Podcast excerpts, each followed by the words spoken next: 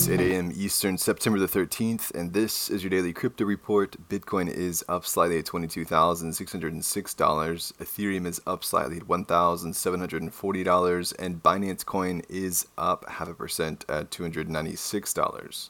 Those are leaders by market cap. Top gainers in the last twenty-four hours, Raven Coin up seventeen percent. Today's episode is brought to you by Watch This. Watch This takes the guesswork out of streaming the best movies and partners with fine artists to put your favorite film posters in a frame on your wall. Buy a fine art print today at Watch This Cards dot com. Well, international coffee chain Starbucks has announced Starbucks Odyssey, a partnership with Polygon. Odyssey is an N F T-based loyalty program that will allow customers to purchase digital collectible stamps in N F T form that offer benefits and immersive experiences. The announcement follows Starbucks hinting at a possible Web three play back in May.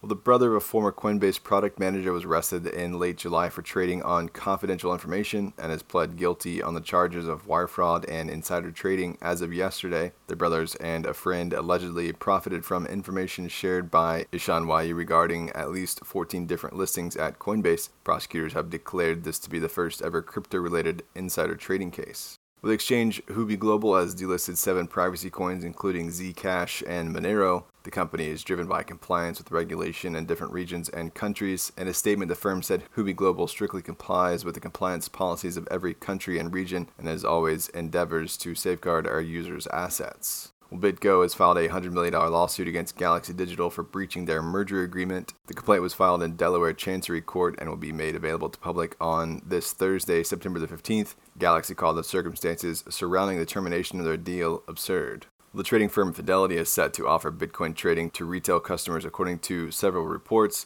The trillion-dollar asset manager already offers exchange-traded products geared towards crypto, digital payments, and the metaverse. The rumors have not been confirmed by Fidelity, but Galaxy Digital C E O Mike Novogratz said at the SALT conference yesterday, "A little bird told me Fidelity is going to shift retail customers into crypto soon, and I hope that bird is right." And finally, asset manager Stone Ridge is headed the opposite way, filing to liquidate their Bitcoin strategy fund with the S E C yesterday. The fund will cease to operate from October the twenty-first, with shares ceasing trading by end of day on October the third. The fund has been active since twenty nineteen. Well, that's all for us today. Visit us at daily crypto report dot io for sources and links. Text D C R to five five two two six six for text delivery from Jam, and listen to us everywhere else you podcast under Daily Crypto Report.